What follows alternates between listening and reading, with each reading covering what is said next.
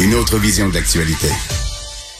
Alexandre, deux euh, grosses affaires euh, policières là, en parallèle au cours des toutes dernières heures. Oui, d'un côté, on a retrouvé le plus tôt ce matin deux corps inanimés à Longueuil et deux femmes qui ont été confirmées là, finalement assassinées par les services policiers depuis dans un immeuble à logement de Longueuil sur le boulevard des Ormeaux.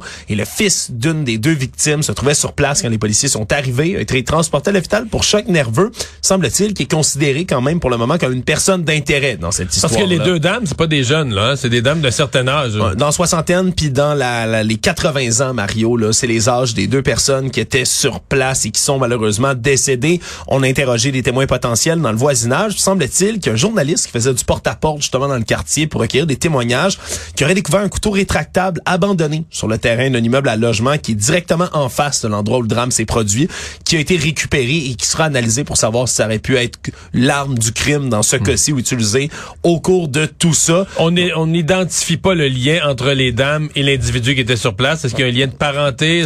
Pas pour l'instant, Mario. En fait, ben, les policiers ne veulent pas en dire plus. Là. Pour l'instant, on est à voir de détails, mais ça risque de se confirmer là, au, dans, au fil de la soirée, donc euh, du côté euh, du travail policier. On va continuer puis interroger aussi l'homme qui est une personne d'intérêt dans ce cas-ci. L'autre cas, t'en discutais quelques instants euh, avec tes collègues, c'est ce qui s'est passé du côté du BEI, le Bureau des enquêtes indépendantes, qui a ouvert une enquête là, par rapport à ces menaces de mort qui ont été faites envers le premier ministre Justin Trudeau, premier ministre François Legault aussi.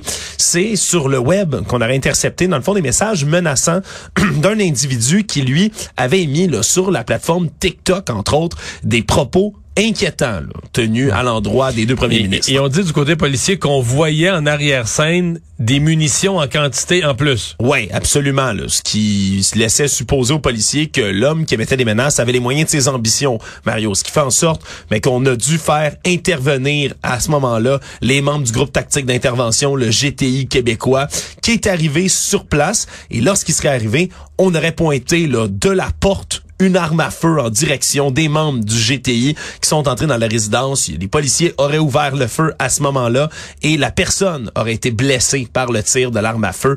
Donc, on va attendre les résultats de l'enquête. Il y aura certainement plus de détails qui vont survenir autour de tout ça. Mais disons que c'est On n'a pas de, on n'a aucune indication sur ce que l'individu avait l'intention de faire. Mais moi, je sais que dans l'actualité, là, demain, il y a méga annonce économique en présence des deux premiers ministres. Oui. personne n'a fait le lien. Mais moi, quand j'ai vu ça, j'ai dit, ouais, les deux premiers ministres étaient menacés, mais en plus, ils sont ensemble demain. C'est connu, c'est annoncé qu'ils seront ensemble demain. Oui, ce qui pourrait, évidemment, on veut pas donner de mauvaise idée à personne, mais ce qui aurait pu être une occasion parfaite pour quelqu'un qui voulait commettre là, des actes malfaisants, des actes de violence envers eux, de se produire. Donc, euh, bonne intervention du groupe tactique d'intervention. On verra pour la suite. Merci. Une autre vision de l'actualité. Cube Radio.